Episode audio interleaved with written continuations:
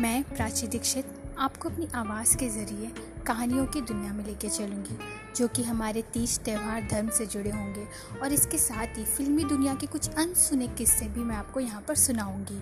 जिसमें आपको स्टार उनके जीवन की अनसुनी कहानियाँ और कुछ दिलचस्प बातें यहाँ सुनने को मिलेंगी तो फिर सुनते रहिए सुनो थोड़ा सुन लो ना